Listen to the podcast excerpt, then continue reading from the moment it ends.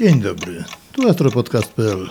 Przy mikrofonie Jerzy Bohusz i miło mi jest powitać Was w 56. odcinku naszego podcastu na temat amatorskiej astronomii obserwacyjnej.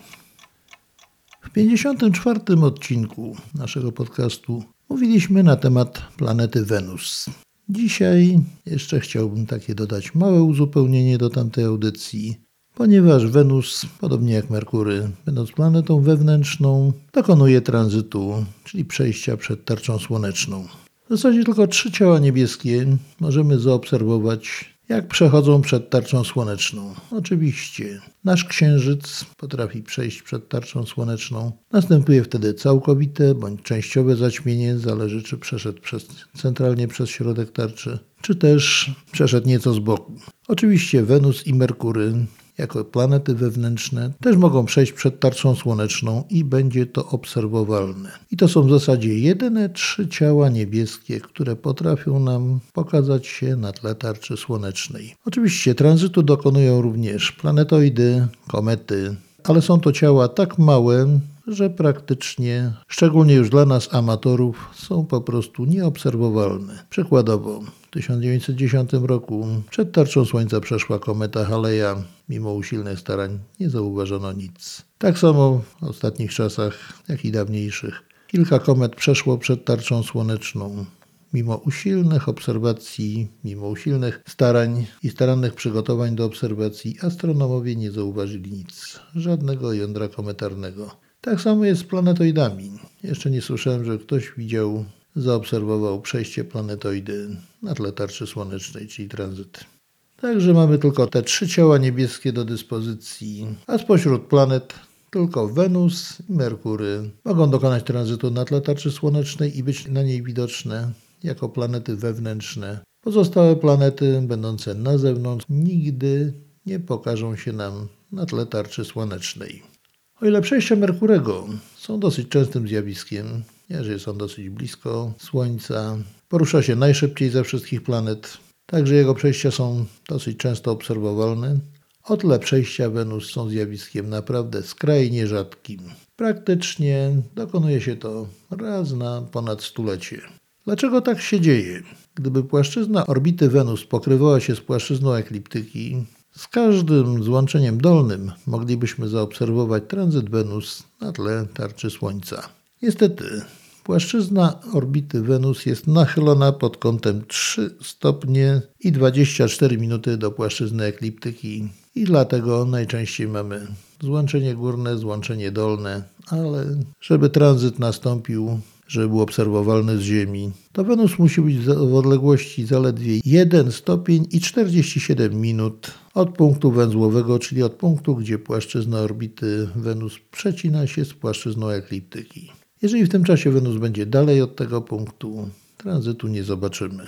Jak już mówiłem, jest to skrajnie rzadkie zjawisko, bo w ciągu 240 lat występują zaledwie cztery takie zjawiska. Przy czym dzieje się to w pewnej sekwencji. Mianowicie, żebyśmy zaczęli liczyć od pewnego punktu. Następuje tranzyt, potem 8 lat przerwy, kolejny tranzyt, 105,5 roku przerwy, kolejny tranzyt, 8 lat przerwy i znów tranzyt, potem 121,5 roku przerwy i znów tranzyt, 8 lat przerwy, tranzyt, 105,5 roku przerwy i tak dalej. Także jak widzicie, zjawisko to jest naprawdę bardzo rzadkie i trzeba mieć dużo dozy szczęścia, żeby to zaobserwować. Na przykład u nas z Europy nie zawsze to widać, bo praktycznie może się zdarzyć tak, że Wenus będzie przechodziła przed tarczą słoneczną wtedy, kiedy u nas będzie noc, a na drugiej półkuli będzie dzień. Wtedy oczywiście od nas z Europy będzie niewidoczna. I na odwrót. W krajach amerykańskich nie będzie widoczna. W Europie będzie doskonale widoczna, tak jak to było w roku 2004, do czego jeszcze oczywiście wrócimy.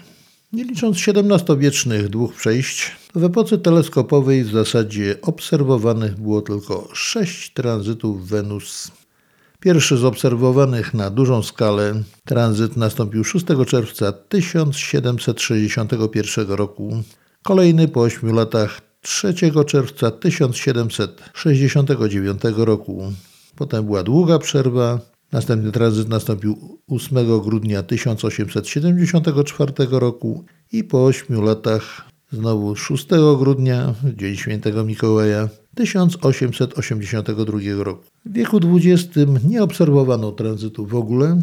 Dopiero kolejne, ostatnie dwa nastąpiły 8 czerwca 2004 roku i 6 czerwca 2012 roku. I tych sześć tranzytów to jest wszystko, co było obserwowane przez astronomów w epoce teleskopowej, oczywiście w epoce przedteleskopowej. Zauważenie przejścia Wenus czy Merkurego przed tarczą Słońca praktycznie było no, raczej niemożliwe. W 1691 roku Edmund Halley, ten sam od komety Haleya, opracował metodę dokładnego pomiaru długości jednostki astronomicznej, czyli odległości Ziemi od Słońca, właśnie na podstawie obserwacji przejść Wenus na tle tarczy słonecznej. I usilnie namawiał przyszłe pokolenia astronomów do dokonania tych obserwacji i wykonania tych pomiarów. I tak w XVIII wieku dwa przejścia były szczególnie starannie, szczególnie intensywnie badane. Pierwsze przejście w 1761 roku to było takie próbne w zasadzie. Poza tym te przejścia było widoczne nie całkowicie w Europie, część było, czasami było tylko częściowo widoczne. Dlatego zarówno Towarzystwo Królewskie, jak i Francuska Akademia Nauk i Hiszpanie porozwozili swoich obserwatorów po różnych częściach świata, po swoich koloniach, żeby tam mogli obserwować, bo się okazuje, że zgodnie z zasadą Haleya i większa liczba obserwatorów obserwowała to zjawisko, zwłaszcza z różnych, oddalonych od siebie bardzo miejsc, tym dokładniej niby można było wyznaczyć długość jednostki astronomicznej. Trzeba wziąć pod uwagę jedno, że wtedy dalekie podróże były jedynie możliwe drogą morską, najsprawniej się odbywały, ale że to wszystko się odbywało na drewnianych żaglowcach. Podróże takie były po prostu długie, uciążliwe i co tu dużo mówić, często niebezpieczne. Tym bardziej zarówno Anglia, jak i Francja wojowały ze sobą. Hiszpanie tam też wojowali w tym czasie. Także sytuacja ogólnie była nieciekawa. Nie mogli dojechać czasami tam, gdzie chcieli. Musieli gdzieś po drodze zatrzymywać się, zakładać stacje obserwacyjne itd. Tak itd. Tak Historia tych wypraw jest bardzo bogata.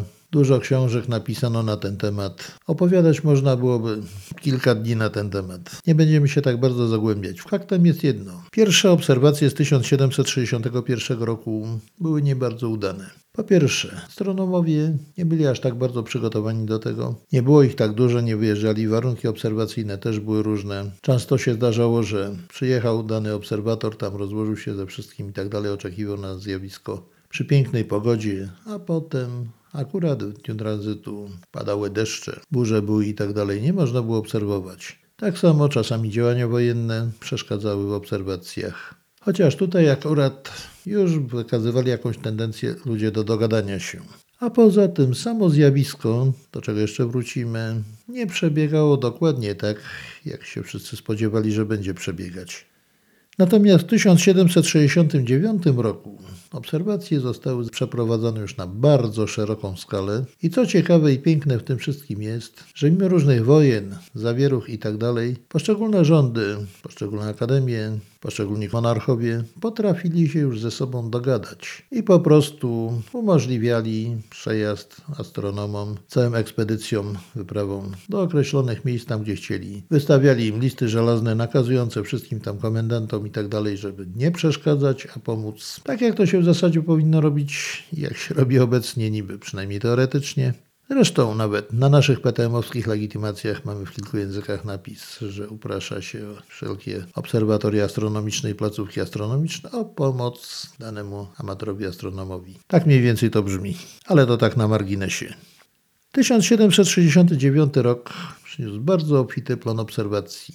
Zarówno Anglicy bardzo szeroko rozjeżdżali się po świecie, Francuzi, Hiszpanie, a także na bardzo szeroką skalę zostały prowadzone obserwacje na terenie Rosji. Cóż, caryca Katarzyna też chciała nie być gorsza, żeby Rosjanie nie byli gorsi od reszty świata, a tereny mają duże, gdzie można było się rozstawić z obserwacjami, więc postanowiła zaprosić zagranicznych obserwatorów, jako że w Rosji obserwatorów było mało. Tak samo nakazała, żeby część oficerów floty przeszkolić w obserwacjach astronomicznych, co było bardzo rozsądnym posunięciem, ponieważ no, oficerowie nawigacyjni mieli jakie takie pojęcie już o gwiazdach, o nawigacji, w ogóle o kątach itd., tak itd., tak więc to było posunięcie bardzo rozsądne. Ale mimo wszystko nie było ich tak wielu, a napływ gości zagranicznych, czyli astronomów europejskich był tak duży, że praktycznie ekipy rosyjskie były w zasadzie mieszanymi ekipami międzynarodowymi, ponieważ w każdej ekspedycji rosyjskiej brali również udział astronomowie z zachodniej Europy.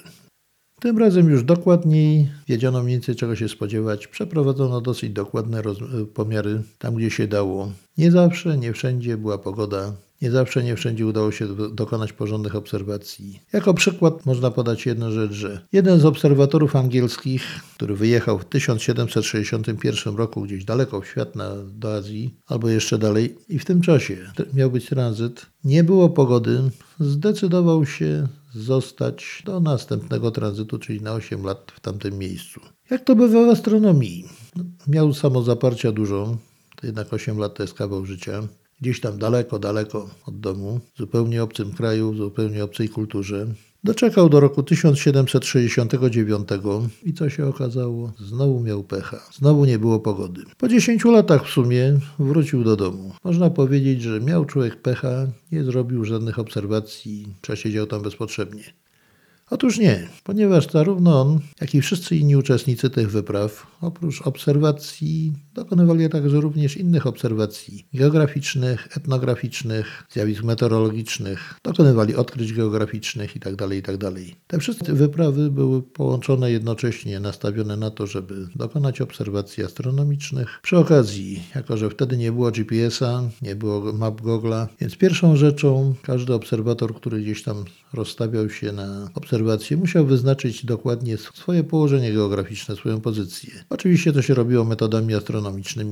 Wówczas każdy astronom to potrafił doskonale zrobić. I to też właśnie było wykorzystane do tego, że poprawiła się dokładność ówcześnie stosowanych map ponieważ każda miejscowość, każde miasto, gdzie było prowadzone obserwacje, uzyskało dokładne położenie geograficzne, zostało poznane. Na podstawie tego można było oczywiście uściśleć mapy, co nie bez znaczenia było również dla nawigacji dla żeglugi, bo często to były jednak miasta portowe albo w pobliżu morza, a wiadomo, przede wszystkim Anglicy żyli z żeglugi, bo naród wyspiarski, a kolonię miał prawie na pół świata, także musiał gdzieś tam do nich docierać, a żegluga była podstawowym środkiem transportu, w zasadzie jedynym. Także oprócz, także oprócz rezultatów astronomicznych były również inne rezultaty w postaci badań i odkryć zjawisk naziemnych, geograficznych, etnograficznych, klimatycznych i wszelkich innych możliwych. Poznano dużo nowych roślin, odkryto nowe zwierzęta. Długo by o tym można opowiadać, bo to ukazała się potem cała masa publikacji, ale to by nam nie starczyło paru dni nawet, żeby to,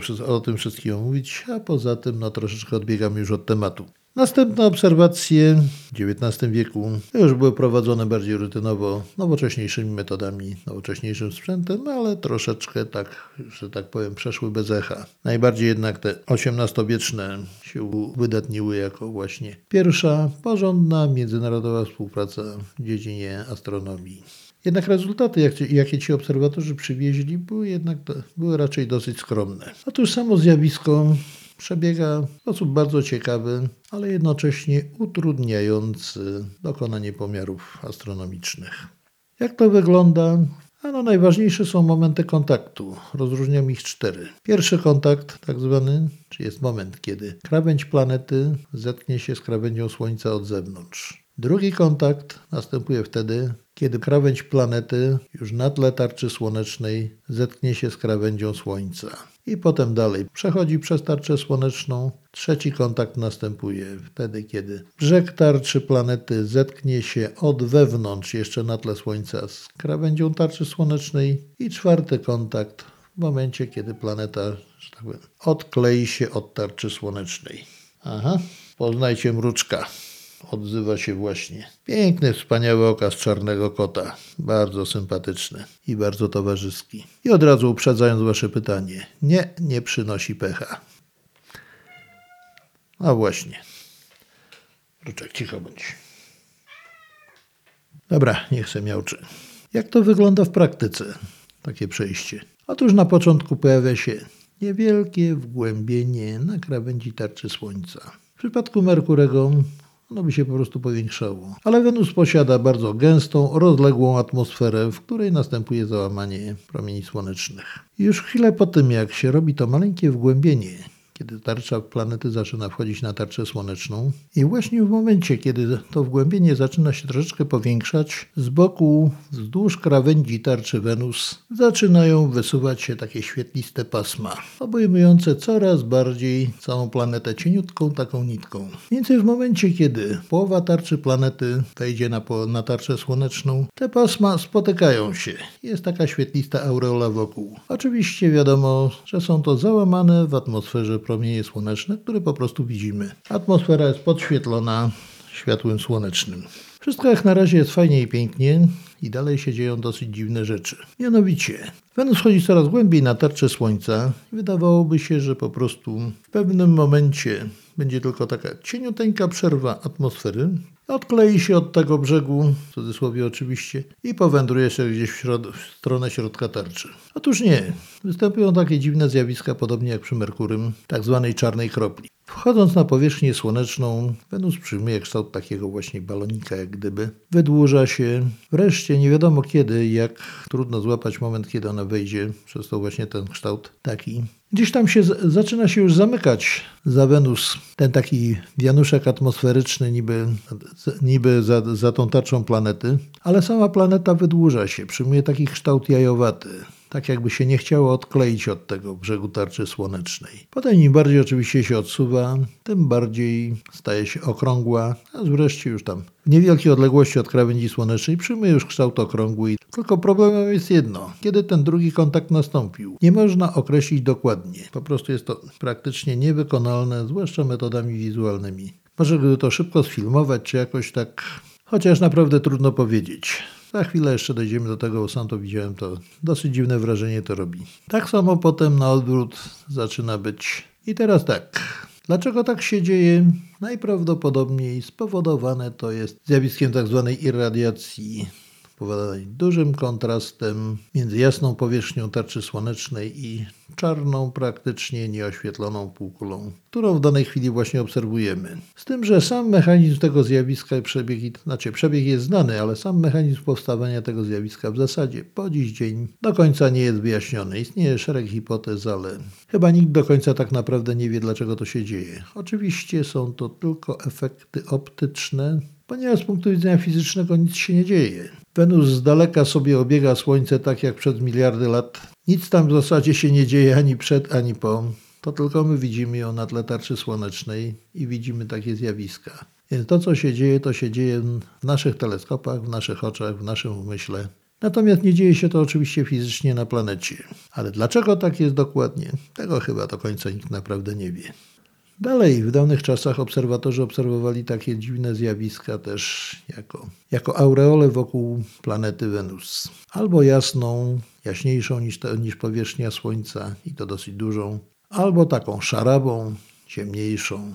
Tak samo różne kolory czasami obserwowano. Obserwowano również jasne plamy w tym czasie na powierzchni Wenus, których naturę dosyć trudno jest wyjaśnić. Gdyby one były widoczne centralnie, no to można byłoby jak- jakieś zjawiska dyfrakcyjne i tak dalej w to wciągnąć. Ale czasami nie, nie, nie były widoczne centralnie albo gdzieś z boku, czy również jako podwójne plamy takie.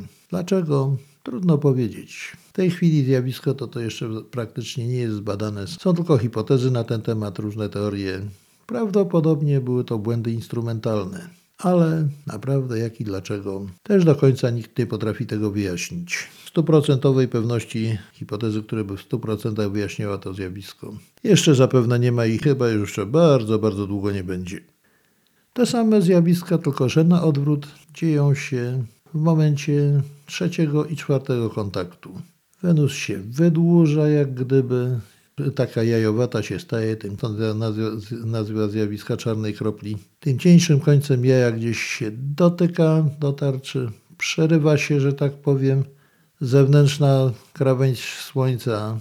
Ciemnieje tak samo jak ciemne otoczenie, jedynie taka czasami tylko wąska niteczka światła jest, która wyskakuje coraz bardziej do połowy, od połowy mniej więcej położenia Wenus na tle tarczy Słońca na, na krawędzi słonecznej. Zaczyna już się przerywać, podświetlenie atmosfery coraz słabsze, ale jest aż do samego końca.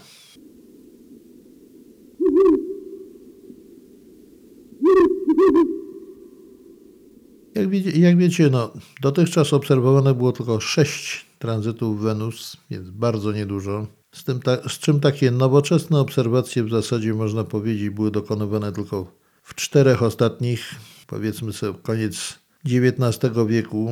Instrumentaria były bogatsze, teleskopy lepsze, lepszej jakości, ale nie znalazłem nigdzie żadnych notatek na ten temat, co tam wtedy widziano i jak zaobserwowano.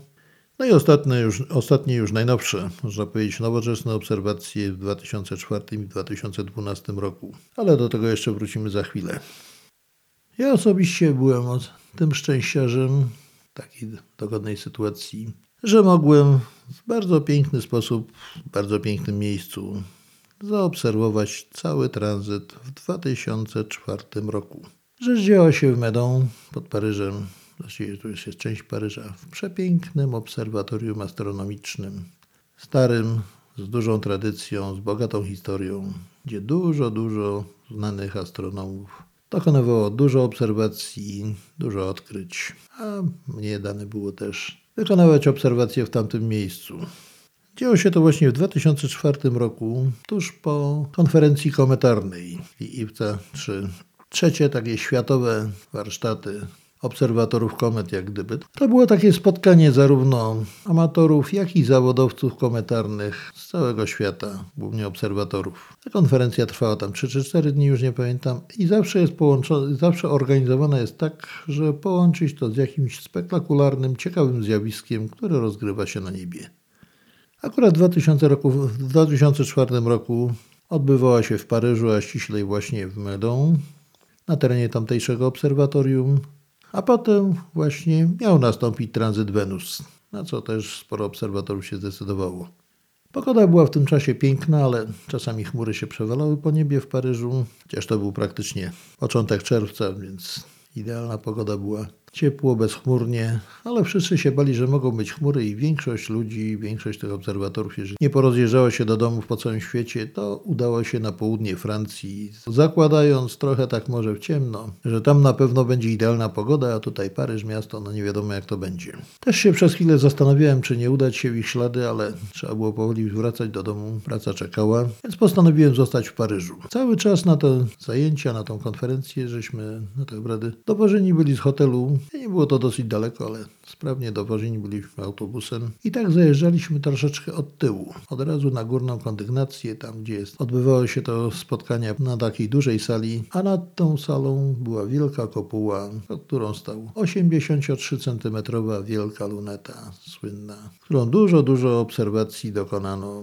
i to takich znaczących i dużo, dużo znanych obserwatorów, astronomów na niej pracowało. Oczywiście cały teren tego obserwatorium tam na górze przypominał troszeczkę taki park, bardzo pięknie utrzymany, alejki piękne i białe kopuły pawilonów z teleskopami. Między innymi duży teleskop Cassegrena o średnicy zwierciadła 1 metr i ogniskowej 22 metry. Niedaleko też był pawilon teleskopu słonecznego, też dużego. Piękna rzecz, codziennie tam prowadzone były obserwacje Jedną z bardzo fajnych rzeczy było to, że część wiązki światła z teleskopu była kierowana na taki ekran na ścianie i taki obraz o średnicy tak chyba 60-70 cm. Można było sobie na okrągło oglądać na żywo to, co się dzieje na Słońcu czy na tle tarczy Słońca. To wszystko można było na tym ekranie sobie zobaczyć. Tak samo przepływające chmury, przelatujące ptaki, wszystko, co się działo przed teleskopem, wszystko, co się działo na Słońcu przed Słońcem było obserwowalne właśnie na tym ekranie. Oczywiście tam główna wiązka światła szła do jakichś tam detektorów, już pracowali tam już naukowcy.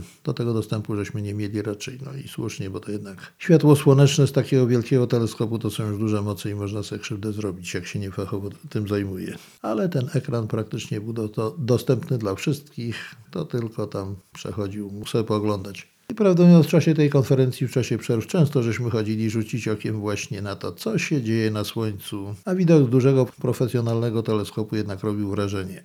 8 czerwca już było w zasadzie po konferencji, był jedynie ten tranzyt, także już w zasadzie nikt nas tam nie woził autobusem, bo mało nas ludzi zostało, wszędzie zmotoryzowani. Myślałem sobie, podjadę samochodem tam na miejsce, zobaczymy co i jak będzie się działo.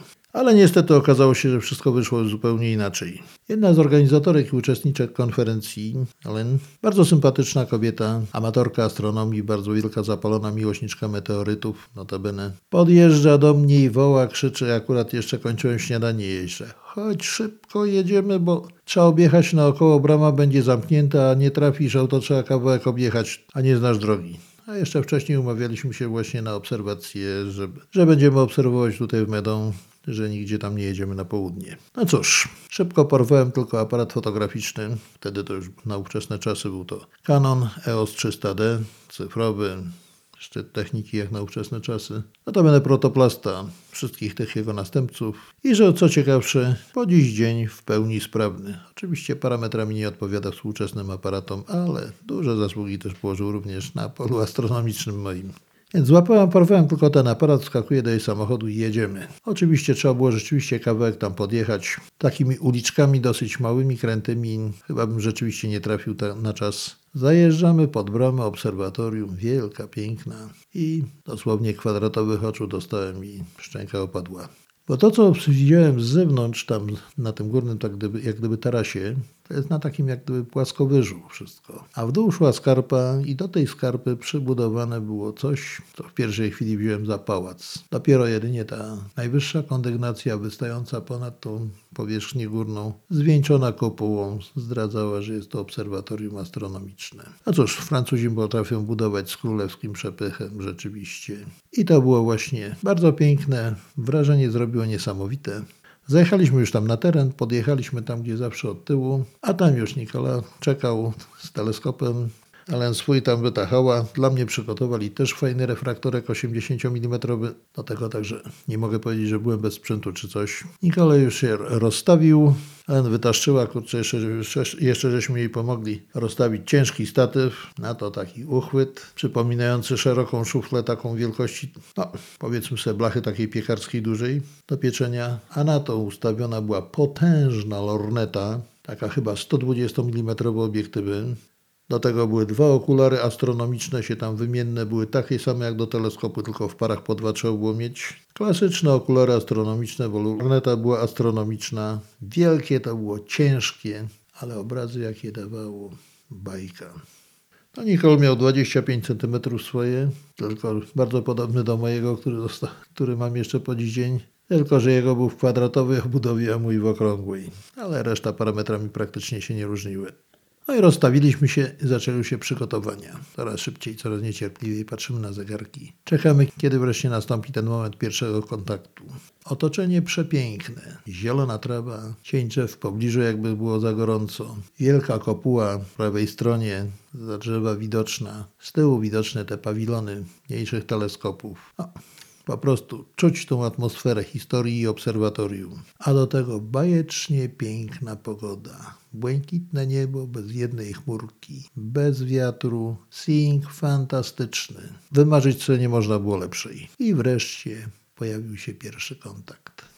Maleńkie wgłębienie tarczy słonecznej coraz bardziej się powiększa. Wypustki pojechały rzeczywiście. Tak mniej więcej w połowie zjechały się po drugiej stronie tarczy Wenus. Także widać było, że ma atmosferę. Mówią, że to odkrył podobno Łomonosow. Być może, ale to każdy, kto obserwuje przez teleskop, to rzuci w ogóle okiem na Wenus, to stwierdzi, że ta planeta ma atmosferę. A tutaj w czasie przejścia jest to tak oczywiste, ewidentne, że każdy, kto to zobaczył, to mógł stwierdzić, że Wenus ma atmosferę. No ale skoro przyjęto, że pan Łomonosow tak, to jako pierwszy stwierdził, nie kwestionujemy tego. Przyznajmy mu palmę pierwszeństwa. Chociaż różne źródła podają także, że wszyscy inni widzieli, tym się całkowicie zgadzam. I teraz zaczynały się ciekawe rzeczy. Powoli wchodziła coraz bardziej. Zamieniła się w taki praktycznie balonik takim maleńkim jak gdyby łuczkiem z zewnętrznej atmosfery. Hmm. Potem coraz bardziej wchodziła, zrobiła się taka jajowata. Tu już niby się zamknęła cieniuteńka, taka niteczka jest za nią, ale wygląda tak jakby z jednej strony ją coś ciągnęło tą większą część, a druga ta cieńsza się przykleiła i nie chciała odpuścić, tak się rozciągała. Ale wreszcie się odkleiła i szybko zaczęła przybierać kształt już okrągły, regularny, prawidłowy, taki jak ma. Jak wspominałem wcześniej, zjawisko piękne, widowiskowe, dla pomiarów obserwacyjnych bezużyteczne, ponieważ moment tego odklejenia się tej Wenus od tarczy słonecznej, Kiedy go wyznaczyć? Kiedy, który przyjąć? Czy w momencie jak się zamyka, czy w momencie jak już odjeżdża? Tego nikt nie wie. Dlatego właśnie te rezultaty pomiarowe troszeczkę właśnie to zjawisko zawiodły nieco, także nie dało się aż tak dokładnie wyznaczyć tego, jak myślał Haley, ale tym niemniej wyznaczono w ten sposób, a potem jeszcze sprawdzono to innymi sposobami oczywiście. Także teraz dokładnie znamy, wiemy, że to jest w zaokrągleniu w górę 150 milionów kilometrów, a tak naprawdę odrobinę mniej. Oczywiście to jest średnia odległość Ziemi od Słońca, bo potrafi być w afelium dalej, a w peryhelium oczywiście trochę bliżej, ale niewiele, niewielkie są to różnice. I dalej sobie Wenus wędrowała już spokojnie, coraz bardziej oddalając się od krawędzi tarczy słonecznej i postępując coraz bardziej w głąb. Muszę powiedzieć szczerze, że nie zauważyłem żadnych zjawisk, o których wspominali dawni astronomowie, czyli jakiejś tam jasnej aureoli czy ciemnej wokół Wenus. Tak jak rok wcześniej miałem też szczęście, że mogłem obserwować przy idealnej pogodzie, tylko że w Brwinowie, z własnego balkonu, a potem z własnego podwórka, tranzyt Merkurego i też nie zauważyłem jakichś szczególnych zjawisk wokół tarczy Merkurego, ani jasnych, ani ciemnych aureol, ani jakichś plamek. Tak samo i tutaj. Nie zauważyłem, nic nie rzuciło się w oczy, żeby była jakaś jaśniejsza aureola, czy jakaś ciemniejsza aureola. Wyglądało to tak, jakby na białym tle tarczy Słońca była czarna, okrągła tarczka planety. Ale tak jak przy tranzycie Merkurego, ta tarczka wyglądała się, kojarzyła się z takim małym ziarenkiem pieprzu czarnym na tle tarczy słonecznej. Tak, tutaj kojarzyła się z tak czarnym, solidnym ziarnkiem grochu. Oczywiście Wenus była, jest zarówno o wiele większa niż Merkury, jak też jest znacznie bliżej, więc musiała być oczywiście dużo większa na, na tle tarczy Słońca. A poza tym obserwujemy Wenus w tym momencie jak najbardziej w nowiu całkowitym i obserwujemy w zasadzie z najmniejszej możliwej odległości praktycznie. Więc będzie to największa możliwa do zobaczenia wtedy tarcza planety, tylko że nie widzimy nic oprócz czarnej półkuli jest raz, że nieoświetlona, a dwa przez kontrast z bardzo jasnym tłem tarczy słonecznej. Oczywiście o żadnych detalach i tak dalej nie ma mowy. Tym bardziej, że nawet w normalnych warunkach jakiekolwiek detale na tarczy Wenus jest bardzo trudno zobaczyć, chociaż jest to oczywiście możliwe i wykonalne. Oczywiście im dalej planeta wchodziła w głąb tarczy, nic się praktycznie nie działo, no po prostu się przesuwała powoli, bo całe zjawisko trwało około 5 godzin, więc tylko nie patrzy się już na nią ciągle w napięciu takim jak przy pierwszym i drugim kontakcie, tylko się po prostu zerka co jakiś czas. I tak zerkając na tą planetę słyszę pobliski szum samolotu. No, wiadomo, żaden lotnik słysząc przelatujący samolot nie oprze się temu, że zadrzeć głowę do góry i popatrzeć na niego. I tutaj zaskoczenie i bardzo miła niespodzianka. Otóż był to Boeing 737-400, nasz lotowski. Koledzy właśnie robili rejs do Paryża. Podchodzili na pas 09, czyli lądowali w kierunku na wschód, co nie dziwo to przy takiej pogodzie. A przy dużym ruchu Czasami naprowadzają do, na dosyć długą, prostą, co akurat czasami się też zdarzało, że zahaczało się o medą od obserwatorium. No cóż, nie wytrzymałem, pomachałem do nich. Oczywiście mnie nie widzieli. Tam ci moi koledzy astronomowie zdziwieni, co ja robię, dlaczego macham do nich. Więc mówię, że to koledzy lecą z pracy. Jak to koledzy z pracy? Mówię, no, bo pracuję właśnie na tym, to mój warsztat pracy leci, tylko że teraz mam wolne, oni lecą, oni są w pracy. Patrzą się tutaj, nawet jeżeli patrzą, to nawet nie widzą, to nie widzą nas tutaj, nie widzą mnie i nie wiedzą, nawet nie mają pojęcia, że akurat ja tutaj jestem. No, to już wtedy w ogóle zaczęła się dyskusja troszeczkę o lataniu, o tym wszystkim, jak to pracuje, gdzie, co i jak. I tak sobie miło, nas, miło spędzaliśmy czas co chwilę zerkając na planetę. W międzyczasie jeszcze odwiedziła nas jakaś ekipa z prasy francuskiej. Troje redaktorów było. Ale oni tylko po francusku, więc trudno było się z nimi dogadać. W każdym razie, no, jakiegoś tam wywiadu im udzielili. Oni pokazują mnie tam Polonais, ja wiem. No, coś tam nagadali. W każdym razie wyglądało to sympatycznie. Uśmiechaliśmy się wszyscy. Byliśmy zadowoleni. No, ekipa jeszcze pogadała, coś tam zanotowała. Poszli sobie.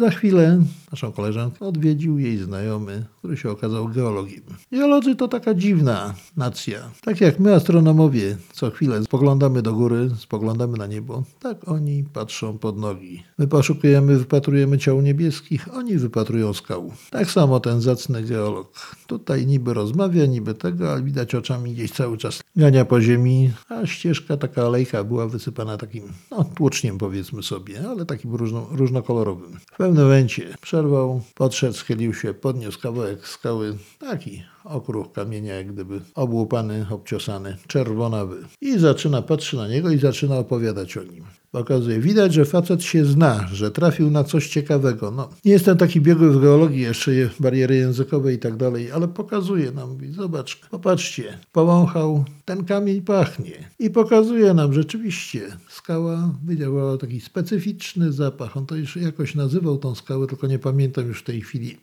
czy jak był nastawiony zupełnie na coś innego niż na geologię. Ale widać było, że zapalony geolog kochający swój fach, a jednocześnie znawca meteorytów, jak się potem okazało, i właśnie sprawy meteorytowe. Len często z nim konsultowała, często się radziła go. Tak samo dawała mu do przebadania jakieś coś, jak zna swoje znaleziska, które najczęściej okazywały się zwykłymi kamieniami, jak to zazwyczaj bywa. Ale w każdym razie tak to właśnie jest, nie tylko zresztą we Francji. Tak samo u nas znane są takie przypadki współpracy miłośników meteorytów z geologami. I tak chyba na całym świecie jest. W międzyczasie Wenus zbliżała się coraz bardziej do krawędzi Słońca po przeciwnej stronie. Coraz częściej żeśmy spoglądali, coraz uważniej, coraz niecierpliwiej, bo znowu zaczynały się ciekawe zjawiska. I znów zaczęła się lekko wydłużać, przybierać taki coraz bardziej jajowaty kształt. W stronę krawędzi wysuwał się. Wreszcie była taka cieniuteńka niteczka, która się wypuklała i rozeszły się te krawędzie jak gdyby. Trudno to opisać w tej chwili, to dobrze byłoby narysować, ale nie mam jak. I zaczęła się Wenus suwać. Tak gdzieś, jak już minęła połowę, swoją, połową swojej średnicy, krawędź słońca, ta jedwabna niteczka świecąca atmosfery zaczęła się robić coraz cieńsza, wreszcie pękła i te, ten taki jakby obwódka była coraz krótsza, coraz węższa, coraz bliżej tarczy słonecznej, co świadczyło o tym, że Wenus coraz bardziej schodzi. No i te wgłębienie takie było coraz mniejsze, aż wreszcie stopniowo zanikło. I na tym skończył się tranzyt Wenus. Powiem Wam szczerze, byliśmy zachwyceni, zadziwieni i bardzo, bardzo szczęśliwi. Byliśmy pod ogromnym wrażeniem, bo widowisko było naprawdę wspaniałe, bardzo rzadkie, a nam się udało je zaobserwować. Po prostu dokonaliśmy tego. To było coś pięknego, coś wspaniałego. Do tego jeszcze atmosfera obserwatorium, krajobraz, park. Całe poczucie historyczności tego miejsca i jego piękna. To było coś niesamowitego. Naprawdę warto było. A nam się to udało. Oczywiście, zwinęliśmy sobie już pomalutku cały sprzęt, pojechaliśmy, Ellen podwiozłem nie do hotelu, ale cały czas po drodze żeśmy tylko wymienili uwagi, ale przede wszystkim byliśmy pod ogromnym wrażeniem, że nam się to udało, że to było tak wspaniałe, tak piękne zjawisko, a myśmy je widzieli w całości, w tak idealnych warunkach, jakie tylko można sobie wymarzyć. A naprawdę było to coś pięknego, coś, czego widok pozostanie w oczach do końca życia. Wrażenie niesamowite. Przy Merkurym nie ma takiego. Przy Wenus było ogromne. Nie wiem, czy dlatego, że takie rzadkie, czy że takie piękne. Może wszystkiego po trochu. Następnego dnia trzeba było już się zbierać i siadać i jechać do domu, ale cały czas właśnie pod wrażeniem nie tyle komet, konferencja była kometarna, ja jestem w końcu komeciarzem, ale pod wrażeniem właśnie widoku tego tranzytu Wenus. To było niesamowite, niezapomniane przeżycie, niesamowite wrażenie. Coś wspaniałego.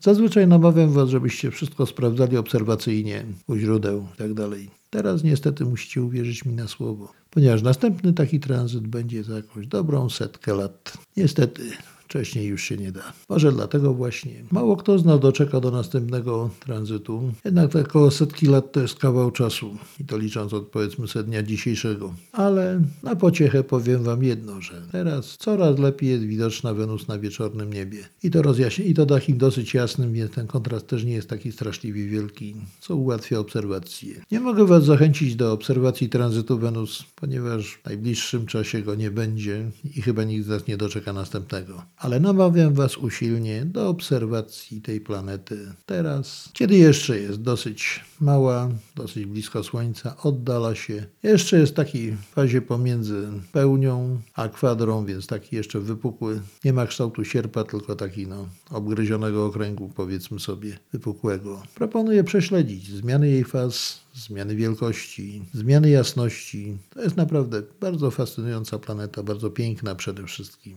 Bardzo jasna, łatwa do obserwacji, jeżeli zastosujemy odpowiednie metody. Przynajmniej jedno jest pewne: trudno ją przeoczyć i bardzo łatwo odnaleźć na niebie. Daje po oczach strasznie. Czasami dobrze jest zastosować filtr księżycowy, czyli szary filtr, zmniejszający jej jasność. A jeżeli będziemy wcześniej na jeszcze jasnym niebie obserwować, to będzie to tylko ułatwieniem obserwacji. I wszystkie te zjawiska, o których mówiłem w 54 odcinku, warto sobie obejrzeć, prześledzić, sprawdzić, czy one akurat wystąpią, czy nie, jak będą wyglądały. Do tego bardzo usilnie Was zachęcam i namawiam. I to już wszystko na dzisiaj. Słuchajcie astropodcastu.pl. Jak zawsze zapraszam Was do kontaktu zarówno w komentarzach, do kontaktu mailowego, a także przez media społecznościowe takie jak Facebook, Instagram. Tam można mnie znaleźć dosyć często. A dzisiaj już żegnam się z Wami. Życzę Wam miłego dnia albo dobrej nocy, w zależności od tego, kiedy tego słuchacie, a wszystkim obserwatorom życzę czystego nieba i udanych obserwacji. Szczególnie dzisiaj obserwatorom Wenus, która będzie coraz łatwiejsza, coraz piękniejsza do obserwacji. Do usłyszenia w następnym odcinku.